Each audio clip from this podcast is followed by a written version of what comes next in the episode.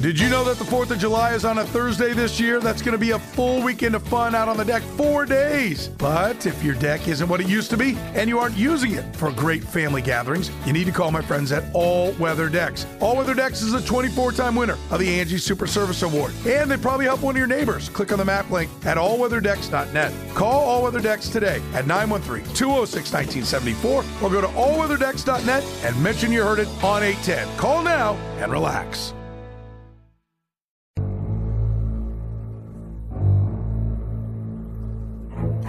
Now it is time for very serious football talk with the man who hates money almost as much as he hates the idea of a healthy sleep schedule. You will find Seth Keysor everywhere except for in his or your bed because not only does he not sleep, he's also a faithful husband. So that's that's important. The man who has so many children, his wife figured he wouldn't even notice if she bought a few chickens and ducks for the backyard. We should have an episode where we just have my children appear on the show I would in love. ascending order. So we'll do like a minute of Lucas, then two minutes of Isabel, then three minutes of Cole. Man, I have a lot of kids. The man who does all of this while being a lawyer in a state that has snow all 12 months of the year. Until it freezes, I'm okay. Yeah. I actually felt very at home driving through southern Iowa. It was snow everywhere, and people were slowing down to like 40. It was adorable. I was driving slowly, but I literally was hanging my head out the window screaming, and that was disconcerting. It's Seth Keysor of the Chief in the North newsletter, The Athletic, and the Times Hours podcast on Almost Entirely Sports.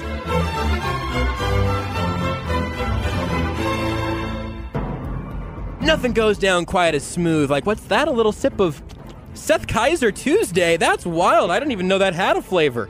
Uh, and frankly, Seth, I feel like it's time for you to tell me what flavor this segment of radio should have. It's Seth Keysor of the uh, Chief of the North newsletter, mnchiefsfan.substack.com, on The Athletic, and of course, the Times Ours podcast. Uh, Seth, what, what do you think your flavor is? my flavor right now would be deeply uncomfortable, um, and which actually has a tinge of vanilla to it. And Oh, it's, okay. Uh, it's it's very it's very bland. Uh, It's you know you don't get a whole lot more bland than thirty-seven year old father of five with a desk job. I'm like I'm like that vanilla flavor shake that you get, and you you're like, oh, that's decent. And then the more you drink it, you think, know, I really don't taste anything. this is this is a shake of nothing. And then you Wow. look, it's like, nope, there's three thousand calories in here, but I'm tasting nothing. We've all had that frustrating experience, but really, we deserve it for ordering a vanilla shake. I think that's beautiful. I don't have I have no notes other than I was very harsh on yourself, but I get it. We've been friends long enough to know that you being kind to yourself on the radio isn't going to happen. So here's a different, totally different question. I, I am taking you here to the the realm of of uh, candy flavors. So like your your fruity flavors. I'm I'm taking like chocolate out of this because I think it's a, a different category. But if you could It only is. have if you could only have one fruity flavored candy of, of all sorts ever again. It's all going to fall under the umbrella of this flavor. What would it be? So. I not only will give you a flavor, I will give you a specific candy. Excellent. Can't wait. It, it would be orange Skittles. Wow. which yeah they are they are without exception the one that that now now my very favorite are strawberry skittles but i can't eat as many of them the flavor gets old a little bit faster whereas orange skittles I, and by the way, I am one of those psychopaths that separates. Well, no, I'm someone who's normal who separates my Skittles. The psychopaths are people that eat a bunch of them at once, like they're M and M's. They're not the same. Mm. These, they, this is this is they're not Reese's Pieces. These are Skittles. They're all different flavored, and so orange Skittles. Two things. One, I absolutely will usually take a Skittle, identify what flavor it is, and then eat just that Skittle and enjoy just that Skittle, that flavor. Sometimes I'll get two of the same kind. Absolutely. That is where I lean. I do think I have to acknowledge that there is a real carnal pleasure to four mystery Skittles and just seeing what comes up in your, you know, f- uh, flavor wise. That hey, you Yep. yeah, this is grape lime orange cherry, and I'm loving it. It tastes like the bottom of a snow cone. You know, like there's still They are delicious. there's good in that. Um, I was going to say orange, though. I did not know that you and I had it. You know, maybe this is the bond that really is going to carry us now.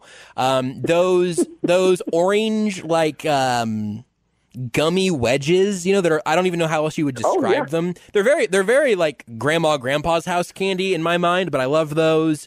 Um, I love a, a, a orange Sunkist zero now is a huge I- a big fan of that. One of my favorites. So I, I think that the fake orange might be might be the correct answer. It's got to be citrusy though. You can't go. You can't say It- like grape or banana. No. No, some kind of some kind of crazy person might. But really when you're talking about the the predominant fruit flavors of candy, what you have is you've got in some order, you've got orange, you've got strawberry, and you've got watermelon. Um, and, and although if someone tasted like a watermelon flavored Jolly Rancher or a watermelon watermelon flavored popsicle, you know any of these like kind of candy flavors, and then tasted a watermelon, they would say, Yeah. "Huh." Yeah, it would be disappointing. That same with strawberries too, Yeah. honestly. Like like this isn't remotely similar. Whereas with orange flavored stuff, you still it's like adjacent. It's it's, still na- tart. Yeah, it's still tart. It's not close enough to be neighbors, but they're people from the same town who maybe went to high school together and never really hung out in the same crowd, but they knew each other's names. Yes. Maybe if they saw each other at the store, they'd have an awkward conversation and pretend and remember each other much, and then walk away saying, What was that guy's name again? So it's about that close. Is there a flavor that is better in its God's created honest form than this man-made flavored, you know, uh, uh, psychedelic trip? Because my my inclination is to say that the fruit sugar added version is more viscerally pleasing than than the originals in most circumstances. But I'm sure there's an answer. Oh, I, I I don't know if there's ever one that in its original form is actually better. Although I did one, I've never uh, I've never had candy cantaloupe, and I find a good cantaloupe delightful. And Curtis, borderline, he almost hung up on me when I said that. Um, Really? I said it was one of my favorite fruits. Yeah, I like He- a he- cantaloupe. cantaloupe, a good cantaloupe. Now, cantaloupe, is it's a lot like bananas. Yeah. You got to catch it on the right day. Yeah. You know what? Bana- you know what? Bananas. And those little tiny bananas that you can get from from from, From tropical Runts. Caribbean country. Yes, those Oh, you're when going they real are bananas. perfect Sorry. Okay, got it. I thought we were going back to when, when they're perfectly ripe. And you know what I mean? Like Yeah. just before they've gotten soggy, but those are better than the candies. Bananas. I like I like fake banana flavor still. I think, but I'm I'm happy to follow you. That I, I like regular bananas more. So that's this is good. I feel like we've really accomplished some things. Anything else that you had written down on your list of things to accomplish today? Because we, we solved we solved a couple of the main ones that you've been working on since like six a.m. this morning. I these are actually the problems. As we finish this conversation, I checked off the last of my to-do list. so I'm going to go home and go to bed. Hopefully, Jazz doesn't have anything for me to do. that sounds good, honey. Listen, last thing. If you could only have one fruit, orange. Wow, how did you how did you know? Uh, no, she would say she would rather have fruit because she doesn't like the taste of sugar. Like my my wife is disgustingly healthy. It makes me sick. It's like her only flaw. I can think of at least two, but what? Uh, so, I you I think at one point or another, and if I'm using this out of turn, you know, I. I don't. I, I mean, I believe I have heard you describe your own wife as being sort of crunchy on occasion, not as Yes. a you know as a, a health food sort of sense, not as an unbathed Yep. sort of sense. You know, um, Yep. but you said she doesn't like the f- the flavor of just like sh- of sugar. Here's my here's my confusion. Here's where I'm hung up. I have learned, especially as a person now living walking in this world with type one diabetes, is that there's sugar in pretty much everything that America has ever produced. Like you, mm-hmm. like your pavement probably. If I licked the asphalt outside, there's a decent chance my blood sugar would go up because America puts sugar in everything. It does. There's sugar or wheat in literally everything we eat. Yeah. And if if you are to have a conversation with with with my wife or other crunchy people on this topic, that is probably at the root of approximately 75% of our societal problems. it's like, well, what are they eating? And it's like, well, no, I mean, we just said that they went on an axe murderer frenzy and, and you know, decapitated 18 people. It's like, well, how much sugar did they have that day? They were probably in, and as someone who has lost their mind in a in a moment of sugar intoxication, as it were. Perhaps you're sympathetic to that, Sure. but but it's but no, that is like the answer to everything. It's like our kids' behaviors. That, wow, they had a lot of wheat today, and I don't know what to do with that as a dad. I'm just like, I, I yes, they have. That said, we should probably do something other than you know, like I don't know, give them a glass of water. like I don't, I don't know how to unweedify someone. But yeah, sugar's in everything, and Jazz's theory is that it is the root of all evil. If you were to ask her, she would say that when Jesus said, love of money is at the root of all evil, she would say the original Greek was actually strohos, which is sugar, and we've just turned it into money. All of that is made up, by the way. Please No. don't take that as my official position. I can call Renee in on this also. You guys could really, you guys could really get down to the bottom of this. But yeah, I'm, I'm pretty sure that's been famously mistranslated for a long time. Um, and uh, and and the other the other one that I'm surprised you haven't really had to fight more head on um, is that the, the the the verse Jesus wept is actually a, a shortening for a more um, Western audience. The original Greek is actually translated to Jesus wept because he couldn't have any Skittles. Which one, whomst among us And look, has not at one point or another uh, been said Skittles? That, that's like my jam. That's I actually don't eat them anymore because I love them so much. Yeah. Because you know I'm a, I'm a Baptist, so That's right. That's how I am with working out. Also, like I love it so much that for my own good, I had to stop it. I couldn't keep doing it anymore.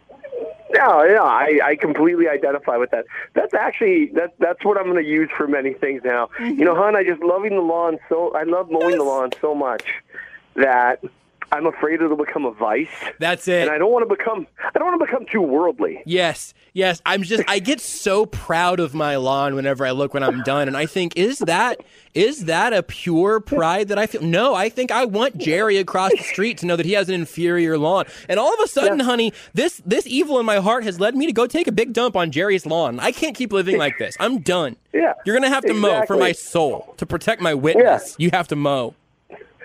just to protect my witness.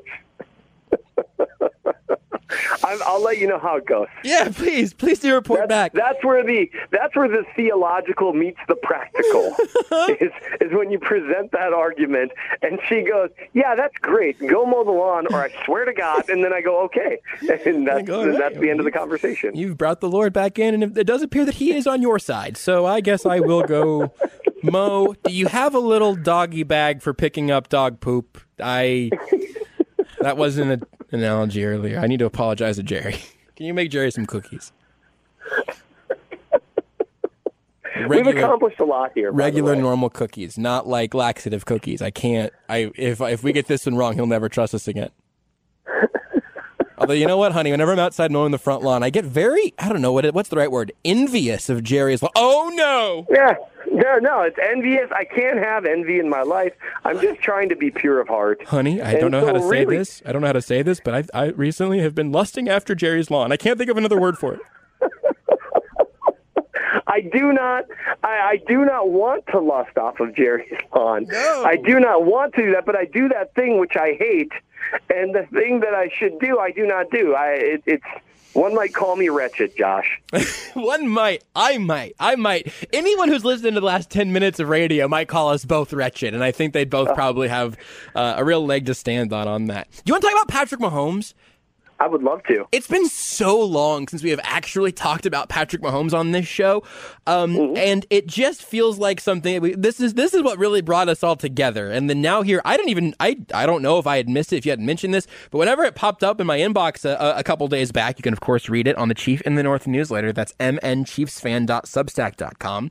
Uh, I I saw that the 21 2021 Patrick Mahomes film review dropped, and went, oh yeah. I, I forgot this was coming, um, and I, I am just very interested to find out kind of what what you got going into this process. Even as you've already noted, like this was a weird season for Patrick Mahomes, the weirdest season for Patrick Mahomes. So, what before you even get into all the good stuff, what were your um, your preconceived notions going into this one? Because I have to imagine you had something to shake off.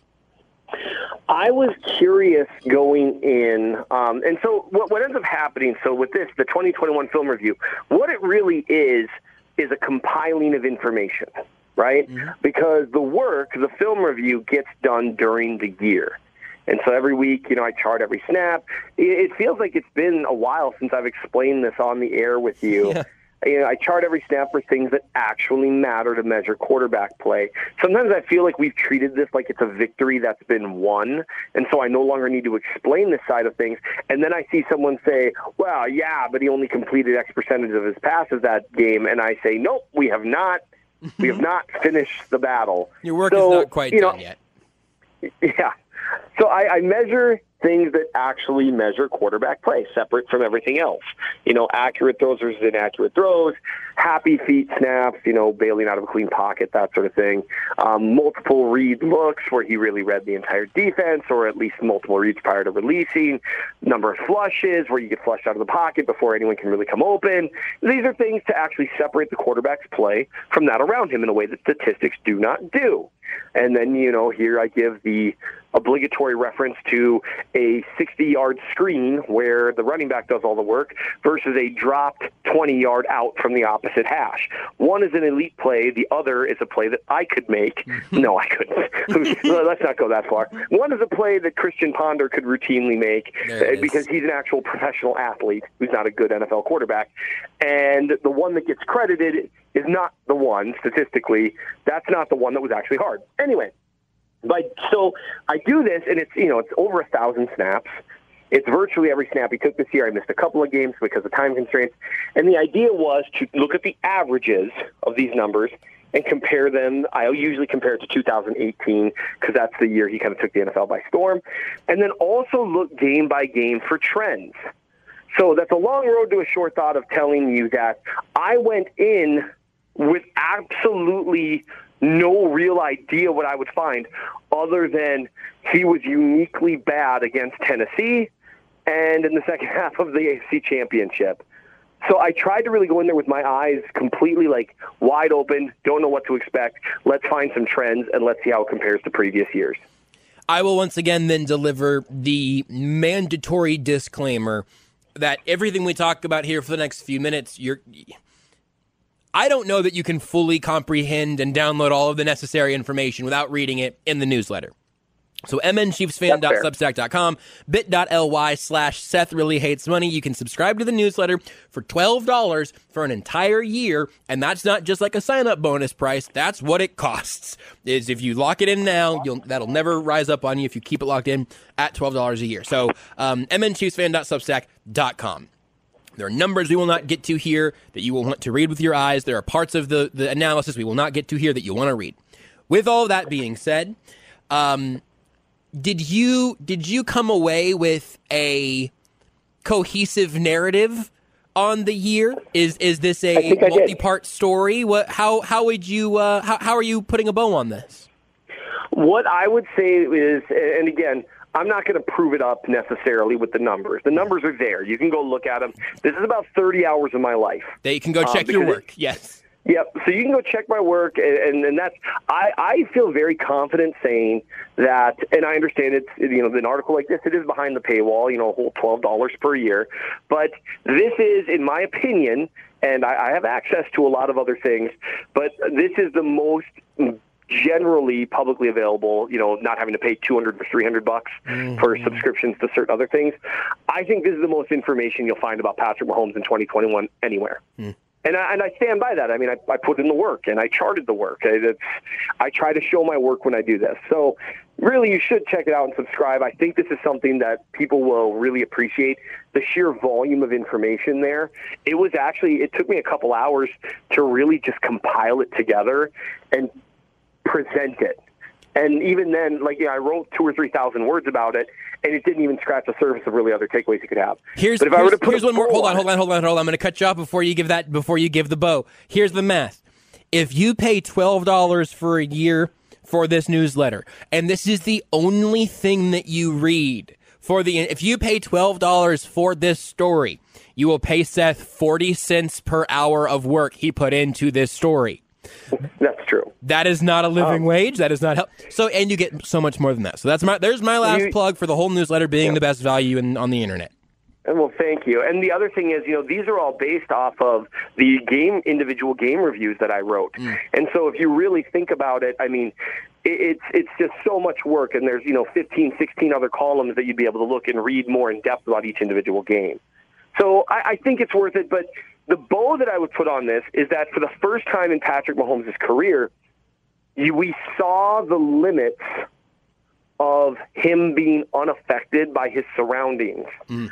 outside of the, the, the Super Bowl against Tampa Bay. Mm-hmm. Everyone kind of just gave that one up because, I mean, it was an unbelievable set of circumstances. He was still elite. That's something to get out of the way. By my charting, he was still exceptional. Uh, you can compare him to the seasons that like Tom Brady and Drew Brees and Russ Wilson had in 2018 when they were considered three of the best quarterbacks in the league. You can still compare it validly his charting on things that actually matter to Aaron Rodgers' 2011, and it doesn't stuck, stack up poorly. But it is different and that's worth noting that you see the effect that even while he's still an elite quarterback, you see the effect that his surroundings had on him while he was put in a couple of very weird positions throughout the year. What was what what what what knocked him off his spot in a way that you are keeping with you going into 2022? Because I do want to look ahead some because again, so much of what's looking back is in the story, and you kind of touch the surface of. We might look ahead a little, um, and I want to talk about some of that. But but where did you go? Hey. We have these full narratives on the cover two stuff and the two high shells, and we have all of the Yep. you know had a new offensive line that became less new over the course of the year. You have um, obviously the entire receiving corps changing. It, it was there anything throughout that that went, hey, this impacted him maybe more than I expected, or or maybe impacted him and he never fully figured it out. So the thing that impacted him a little more than I expected was the fact that his consistency took a dip. If you look at his averaged numbers, there's not a huge change there, um, except in a, a couple places. His accuracy percentage went up, which might surprise some people, but his plays created and his yards created went down both of which by just enough to kind of be considered a significant amount. And I think what you see reflected there is teams worked really hard to make Patrick Mahomes a paint by numbers quarterback. Mm. And he eventually got really good at it as the year went along. That's what I was saying. People really need to look at the Chiefs' numbers on offense throughout the year. Once they stopped turning the ball over at a historic rate, and had a few games of really rough getting used to what teams were doing, they they moved the ball very well. Um, they their defense didn't do them any favors. They were the number one team in, in points per drive last year. They were still one of the best two or three offenses in the NFL again. But the thing that affected him early in the year, the first few games, you can see him getting used to a completely new offensive line with the number of happy feet snaps. Then you see him adjust to that, and then you see him have a couple of games where he just stinks. And you don't know what to make of it, and you see a bunch of missed shots, which is how I define a quarterback who is missing an open receiver that based on the progressions and the play call that I can tell, and there's no secret formula there. I could be wrong. I don't think I am, but I could be, that he should have seen. Hmm. And the Tennessee game really stood out in that he just had a game there where he just wasn't trusting his eyes. And you see the two major developments from last season that affected him. It was, like you said, the the lack of blitzing was something that I don't think you mentioned. Mm-hmm. Teams just stopped blitzing him in a way I've never seen teams do with a quarterback. Mm-hmm. They said, "We're never going to do it," and that was something that he feasted on by and large. The teams that refused to adjust, like the Raiders and the Steelers, he tore apart. So it was he became a little less of a playmaker and worked a little better within the confines of the offense. Hmm. To me, that does bode decently well for 2022 in theory because I think we saw a culmination of what happened all season in the playoffs initially until a, a second half that is still kind of inexplicable because what happened was he started just painting inside the numbers snap after snap after snap, and that's reflected in the accuracy percentages and where he was throwing the ball, and the lack of potential turnovers. Like basically anything, he, almost anything other than like maybe a total like six or seven passes on the air that could have been picked off, like were. It felt like hmm. he had terrible luck for the most part. And so you saw a lowering of those types of plays, and you saw a raising of accuracy. He's painting the numbers, doing really well until he has to. And that's what we saw. The, it culminated in the divisional round, easily the best game he's ever played by a full like 10, 15% or so. And that's where that's the culmination of it, where it's the perfect mix. He paints in the numbers, paints by the numbers, paints by the numbers until the play call doesn't work, mm. and then he creates something anyway. And it was essentially a perfect quarterback game. So that moving to 2022, with them having a full off season with this line, not having to deal with that anymore, knowing what teams are going to be trying to do against them, not having to you know adjust that midseason. The idea is maybe what we saw in the divisional round and maybe the first half against the Bengals is something you might expect to see more often moving forward. I think this is going to end up maybe being a little bit uh, of a repeat of some of that, but I want to get specific with it because I, I, I, was going to ask about Tennessee and Cincy, and I was going to ask about not blitzing. I was going to ask about how they keyed in on on Travis uh, Travis Kelce and Tyreek Hill, and you covered a, a, lot of that already. So, at the risk at the risk of, of asking you to repeat yourself, is there what would you say is the thing that you take from this? You say, oh man. If I was an opposing defensive coordinator, what I would take away from this would be dot dot dot. Sure. What I would take away from it is that teams were able to successfully bait him into bad games. Mm. And he, before this year, had never had a genuinely bad game. And someone's going to think of some game and want to argue with it. Trust me, by my charting, I've looked at it. You didn't. You don't have to trust me. I guess we could debate the issue, but like you know, Indianapolis, and and that includes that that just includes like where he got hurt, right? Right. right. Um, you know, he had never had a game where he was genuinely he played poorly. That happened against the Titans. It happened against the Giants, and then it didn't happen again until the second half of the AFC Championship. Which is funny because I actually broke down the individual game mm-hmm. for, uh, game breakdown for the AFC Championship. I broke down the numbers into two halves, and it looks like two different quarterbacks. And something that people should keep in mind is that the Bengals did drop drop eight and rush three multiple times in the first half, and Mahomes absolutely tore it to shreds. So that narrative, like, oh, they tried this new thing and they didn't have an answer, that's not really true because they tried it in the first half and it didn't work. But what defenses, if I were defensive coordinator, I would say if I do that enough, at least with the personnel they had last year, if I do this enough, if we rush four or three enough, play this ridiculously conservative coverage enough, have my linebackers backing off at the snap enough, disrespect the run enough. They're not going to run the ball often enough or well enough, and it's got to be both. Mm-hmm. And eventually, eventually, he will start to press and he will start to get a little bit bored. He'll start to lock in on his main guys a little bit too much. He won't trust his guys to win, and you're going to see what happened in the second half against the Bengals. He'll start missing some shots.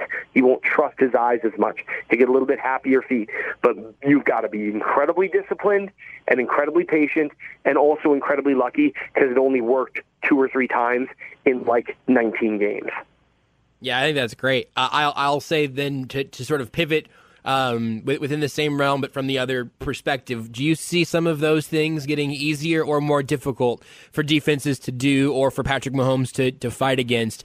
Trading Tyreek Hill out in for uh, Juju Smith-Schuster and Valdes-Scantling and, and Skyy Moore, like do, do you think that there is a 2020 with this 2022 iteration of the offense looking as different as it's mm-hmm. going to is it going to be the same set of challenges is this going to impact how Mahomes does things uh, what what does the loss of Tyreek Hill do through that specific lens in that specific realm of paint paint by the numbers until you need to go outside of them a little bit, which is you know that makes that's probably coaching he's heard before, right? You know, hey, take the easy stuff until you have to make the hard throw. Yeah, that sounds. Good. Yeah, absolutely. That that's that's life, really, right? right. We take the we take the easy plays until we have to do something hard, and then you just do it until it gets easy again. Exactly, that's, and you just do it successfully, I mean, and you never miss or never get it wrong. It's just really important and easy. So. Uh, yeah. So how does this um, impact? How does how does this how does this translate with some guys swapping in and out? Sure. Well, losing a guy like Tyreek Hill, who's on track to be a Hall of Famer, and who himself, you can paint by the numbers and throw to Tyreek Hill and gain more yards than you would with anyone else. Mm. There's an inherent advantage to having him on the field. There's an inherent advantage to forcing defenses to play a certain kind of coverages, and they're going to have to adjust to that. Life is different now. The question of how whether it, things get more difficult or easier is going to rest entirely on the shoulders of the two veterans they brought in and the rookie they drafted. You know, barring someone else like having this crazy breakout season, right? right. You know, if uh if Josh Gordon suddenly, you know, goes off or you know what I mean, mm-hmm. all these these guys that were always, you know, Jody Fortson comes back and catches, you know, eight touchdowns and has 1100 yards. Barring those things, it's going to rest and it's a boring answer, but it's boring because it's the truth.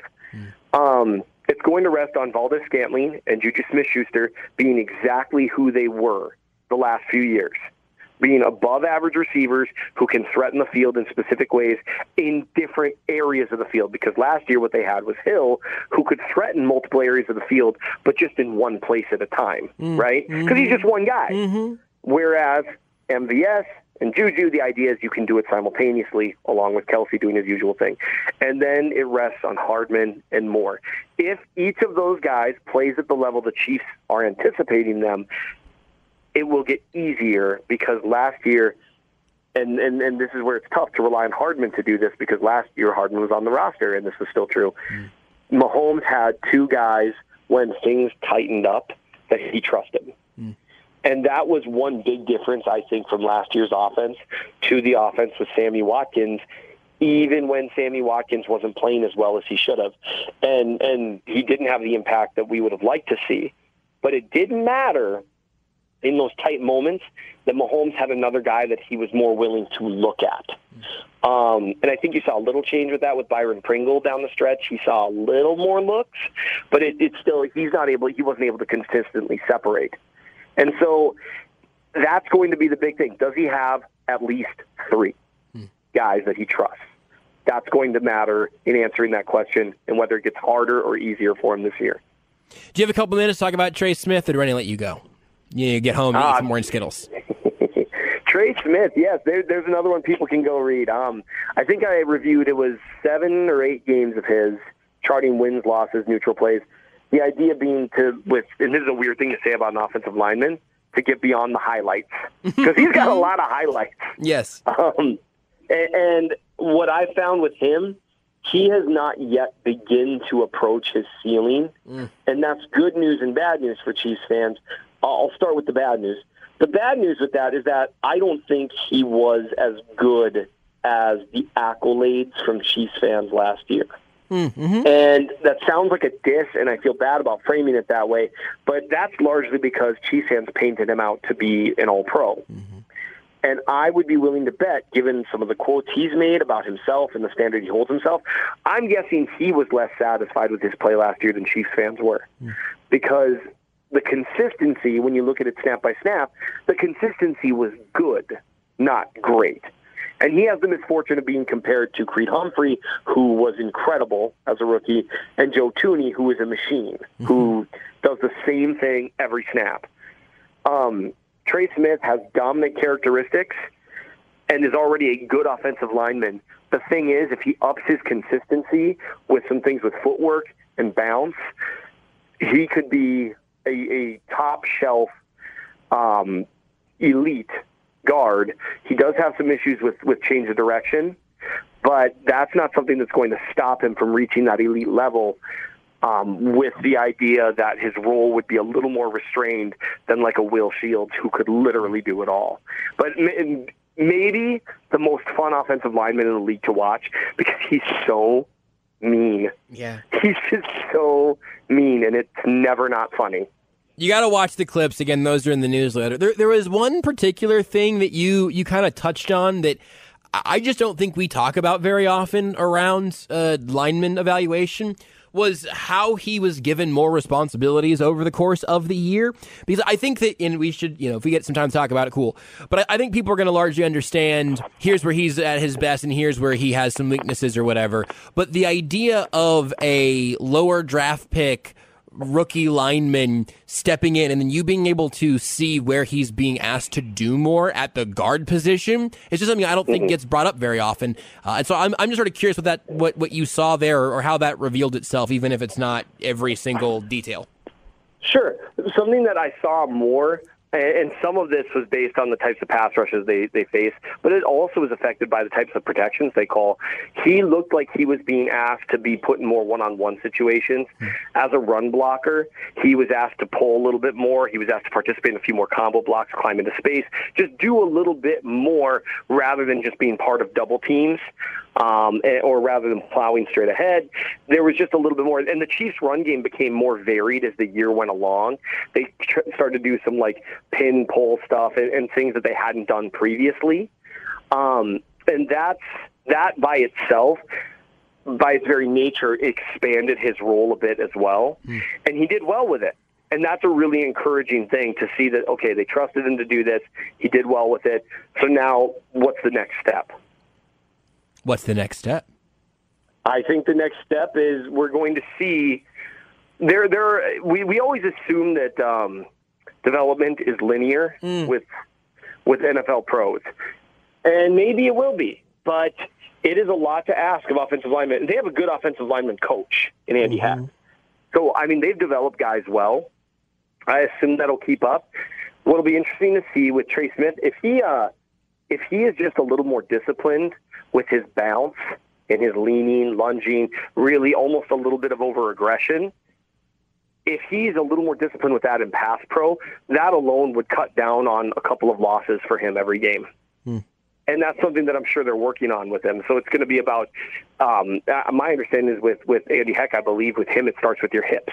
Hmm not necessarily your, your your shoulders and upper body. I'd have to remember. I can't remember how it was explained to me exactly, but he uh, he he is really big on being right with your lower body and your core, and the rest of it'll follow. And I think that's something that'll be interesting to see with Smith, who didn't need to be right with that stuff previously because he's so much stronger than everyone else.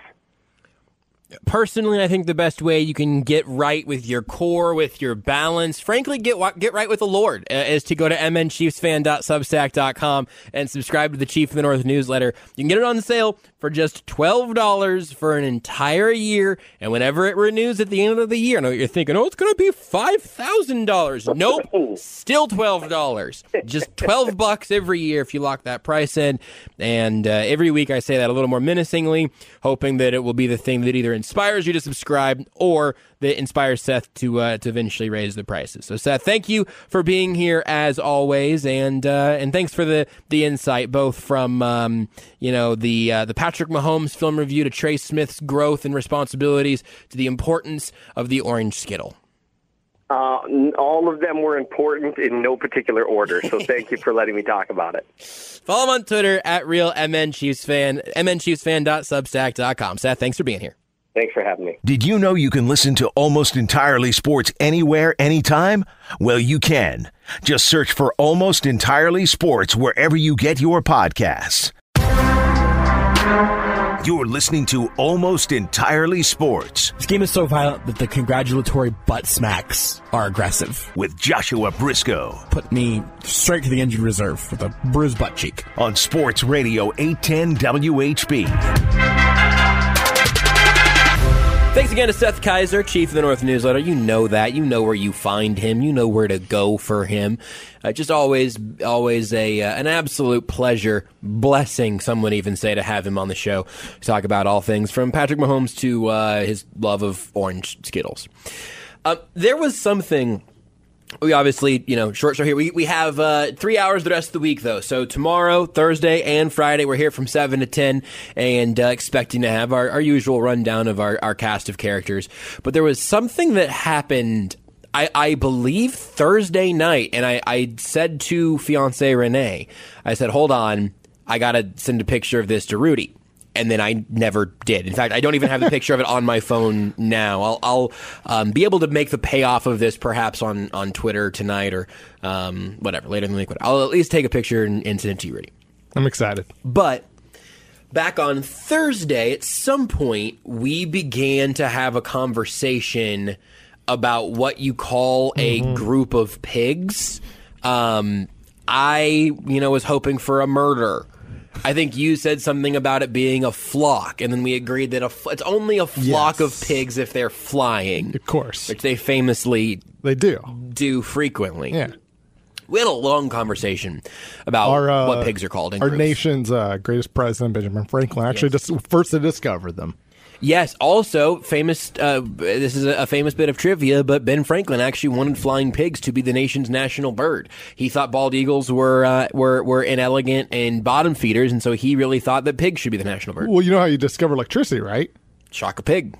Well, he, he didn't. He technically didn't shock the pig. You know, Oh. there was a pig flying in the air. He obviously had a string attached. He didn't want to get too far. There's a key on the string. Sure. Now, eh, along the way, after electricity hit that key, did it possibly go up to the pig? We'll never know. You listen, Rudy. I've, I've said it once. I've We'll said it a never know. million times. You can't make an omelet without breaking a few pigs. And that's how we got bacon. He Ben Franklin also invented bacon. He was very proficient. Two pigs with one lightning bolt. Uh, you actually want to uh, feed two pigs Feed with one lightning bolt. now. one lightning bolt. Actually, Yes, yes, PETA yes. could PETA could be listening. Yes. This, that, that it has been just long enough since we did a full rehashing of PETA's alternate um, animal safe terms. It's been just long enough for me to think that we could milk that one more time this week. One week. more time. Yeah. Maybe not right now, but this Yeah, week. So yeah. anyway, that's Thursday. not. A, it's not a bad idea. We are. In, we are still in the dead times of sports. I'm gonna write. I'm gonna write Not down a, not a bad idea. PETA rehash question mark. That's in the Google Doc now. I mean, hey, there might be more by now, right? We might. We might get a couple things. Yeah, absolutely. Well, PETA, PETA's not out here sleeping. if there's if there's anything we've learned, there's more than one way to soothe a cat. That one's mine. That's an original. I just came up with that, and I think it's pretty good. I actually think we should probably use that one. When I can't wait till we go to look at this list and they've stolen it from you. Wow. With no accreditation. Where it's like, R, it, it says more. Don't feed a fed horse. R.I.P. Popeye. It's like, wait a second, that's our bit. You can't. We made that a bit. So anyway, Thursday I got home, and uh, I can't remember if I got home before Renee did. If she got home, before. it doesn't matter. I got home, and Renee had said that uh, earlier in the day she left for work a little early. She's going to go swing by um, uh, his Savers, I think, because now she's perpetually on a hunt for wedding things. This is a new fun yeah. sort of through line in my life, you know, is that where she's just trying to like buy wedding decorations or Something or old, something new, something pig that flew. That's exactly right. She's just trying to find stuff to to you know get the wedding to where she wants it to be that doesn't cost ten billion dollars. Yeah. So she went to Savers and got some like candle stands and stuff. Cool, awesome. I don't know if they're having a marketed sale on candle stands or what, but she went to Savers to get some candle stands. She got some candle stands. But when I got home, she also said, having just to be clear, she her her Savers trip was at like noon that day. Mm-hmm. She said, also, I got us a friend. Hmm. I said, excuse me? And then she gets from, hmm. from, well, hold on. She gets from wherever she was hiding all these candle holders. She brings over, I'm going to call it about one foot by about one foot. Not quite square spherical, but pretty close. Oh no. It is a small, not quite porcelain, but maybe cheap stone. Okay. maybe a stone of some sort. It is a small stone pig with wings. I said, Renee, we had like a 30 minute conversation about flying pigs on almost entirely sports tonight. While we were doing that, you you had this in your car like and that i will say you know um, our relationship mostly problems at this point you know i mean we're only human but every once in a while i think that maybe there is a glimmer because in the same day i spent a while just on this radio show Yep. talking to you about what you call a herd of flying pigs A and she- drove, if I believe. A drove Well, is- drove of pigs. It's- flock of flying pigs. or a drone you could also say you have a drone, of flying, pigs. Yeah. Um, so that just simultaneously happened at two different spots in the world. She was going to name it Gabriel after the angel, and then she said, "Oh, I made a terrible mistake. Its name is Babriel because it's Babe and Gabriel. It's, I mean, it's it's very good. so I, Well, uh, funny I meant to thing send is- you a picture of that. I forgot. Funny thing, a little roundabout about that is, then I guess uh, uh, today I finished watching a uh, Polygon video of um, Pat and Clayton playing a game like Bee Simulator, where that you you can just throw in animals, have them fight. But the way they've been doing it is they've been recreating scenes of movies to make movies better. And today I watched them recreate the movie Babe. So Folks, we don't we don't have just- a storyboard. this is just all coming full circle. This is just how this happens sometimes. Wow. That's beautiful. It's truly amazing. Um, there was also one other development over my my Fourth of July weekend that I thought I would just sort of run by you, it, uh, culminating last night. I uh, I told you I had had no interest of ever fully beating Pokemon Brilliant Diamond Shining Pearl, the Switch remake that came out a while back. I watched somebody speedrun that, by the way. I was bored here at work on Friday. If, anybody's, if anybody important's listening, turn it off. So, uh, Games Done Quick, um, we're raising money for Doctors Without Borders. They raised like over $3 million. Wow. Which is absurd. Yeah, it's great. And that was one of the games I played. I was like, wow, somebody beat this in like two hours. That might be the actually the optimal way to play That's, this game. Yes, that is 100%. I wish I could have speedrun it. But here's what happened to me. I, I got to the victory tower and the whole thing. Mm-hmm. I think I actually lost to by the end I didn't know that I was actually planning for five. I didn't know Cynthia was gonna be at the end Yeah. of the, the tower. So I get through the four I get through the four and then I don't have enough revives and potions and stuff, so she, she She's uh, Cynthia, right? Is that how I yeah, get that right? Yeah, Cynthia. She's that Garchomp, man. she wipes me out. And then I go fully reload with new potions and revives and everything, and I get back to Cynthia again, and I this time I save there. I then reran that battle three or four different times, and it was now partially this was because I was tired of interacting and encountering with Pokemon I already had and didn't care about anymore. I was tired of fighting Pokemon. I was tired of catching Pokemon in this game. I do not think that Brilliant Diamond Shining Pearl is where I would ever suggest anybody start their Pokemon experience. No. ILCA, would- by the way, merged with uh, Bandai Namco to make like a new gaming studio. Oh, interesting. Um, I want to know what you think the implications of that are going to be. Uh, but I Bandai thinks they're good at making games. It should be very impactful. Um, I did eventually beat her, and then I went to see if I could unlock the. There were some free gifts from Mm-hmm. Oh, yeah, a while yeah. back, Yeah. um, and I went to go do those things. And I realized that you also have to. Um, I think one of them you have to complete the National Dex, and one of them said you have to unlock the National Dex. I don't know what that actually does. That mean complete? I don't. Here's the So- thing: doesn't matter. I don't Yeah. want to play that game anymore. but I did do it, and and but I will, and I will say that I was more frustrated than enjoying it by the end. Mm-hmm. Where I I have claimed that I would like for Pokemon to be challenging again. You know, it's a kids game, and as an adult still playing Pokemon, I like I would like there to be some resistance. Mm-hmm. That was that was sort of annoying, but also my team wasn't Well, wasn't great. You know, One, one of the differences too with that game is like like um, I lost. It took me a second to beat Cynthia. Um, Bronzong is a very um, helps neutralize Garchomp a little bit because uh, its ground moves don't work against it because it like levitates. floating, and incredible. the uh, dragon moves just aren't quite as strong. So like I kind of cheated my way, ran away through it, like a lot of a lot of potions just reviving that thing because he was just Yes. destroying everything else. Anyways, but uh, I like that that champion battle that that final four is pretty tough. Abs- the problem with yeah. that game is it's just it's the quality of life stuff to get to that point that just beats you down. Yeah. So that once you get to the end. You've you've lost a lot of joy, and, and That's it a was good way it was definitely it. different for me. I enjoyed it more, I would say, the most because I never played the originals. You did, I played I played platinum. yes, which is five years. Everybody says is by far the st- even still the best version of those games. I, Platinum. and I enjoyed platinum. This was my first experience, so like uh, some of the annoyances, while plenty that were still very annoying, were offset by the fact that it was all just completely brand new to me. Totally, that's fair. But there are so many things that just beat you down that once you do get to the end, there is like there is there is a sense of like, thank God it's over, and Yeah. that, that's that's never a great way for a game to end.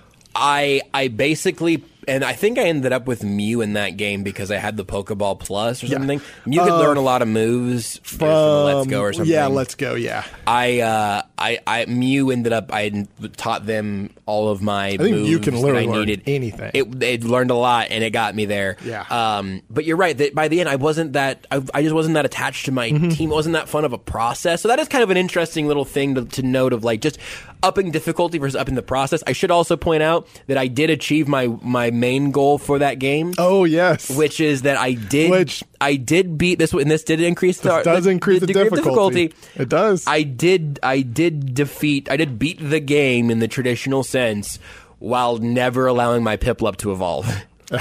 That will make it more. That will make it significantly harder. Pearl up the Piplup got to somewhere in the 60s and never evolved from a Piplup and did continue to be at the helm of my party. You know what would have been real helpful in and that Empol- last some battle? ice moves. That Empoleon would have been real helpful. And Empoleon with some ice moves would have really Yeah. would have really rounded But that hey, out. you had a goal. You had a dream.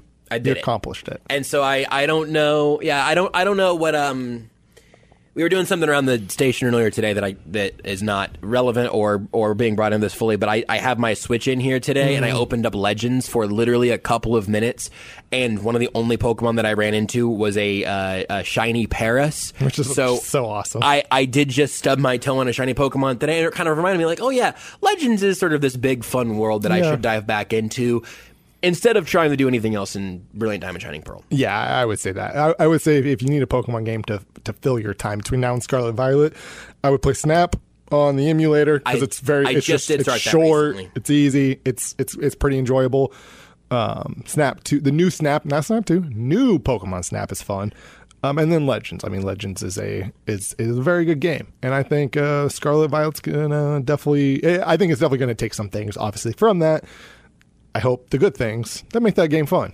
I think uh, I think the new Snap might be a, a, a jump that I make later in the summer. Is sort sure. of what I'm Yeah. thinking. I was gonna see what your where your experience with Red was. I'll let you decide how much show we have left here. But you, you had an update on, on your Red playing. I'll this go- wasn't supposed to be a full Pokemon segment, but it kind of is. happens. It was I'll- a pig segment first. Yeah, I'll go. I'll go quickly. Um, but yeah, it, it is a it is a grind like any old JRPG game is. And you're playing this on the, yeah, the Game on the- Boy yeah, Advance. DS. No, you're sorry. No, yeah, you're, yes. you're- I'm playing the You're the, playing the. the virtual console on the 3DS. I'm sorry, I forgot. You were Yes. playing on the 3DS. But like, it's a game I haven't played since I was like eight or nine, and and it's while it's a it's a grind at times, it doesn't have necessarily these super annoying things that. Uh, Brilliant Diamond had it has some some little things. But I'm like, oh, I forgot that you had like a limit on the amount of items you can carry. But like, I'm enjoying playing it for a couple hours here and there, just picking it up, putting it down. It's it's a bit of a challenge and it's it's fun. I, I enjoy it. It's fun playing going playing a, a game that you played when you were ten, right? You Yeah. touched since then. Yeah. I, most of those are like Mario or NFL Street 2 for me, which Yeah. I did briefly play recently, and that game still rules. NFL Street 4, can we make that happen? I know everyone's tired of Madden. Let's just get another NFL Street game out here, or just port over the other ones onto GameCube. We'll, continue that campaign for NFL Street to uh, to be brought to next gen consoles tomorrow night. We got shows the rest of the week. They're all seven to ten. We'll talk to you then. Till then, bye, mom.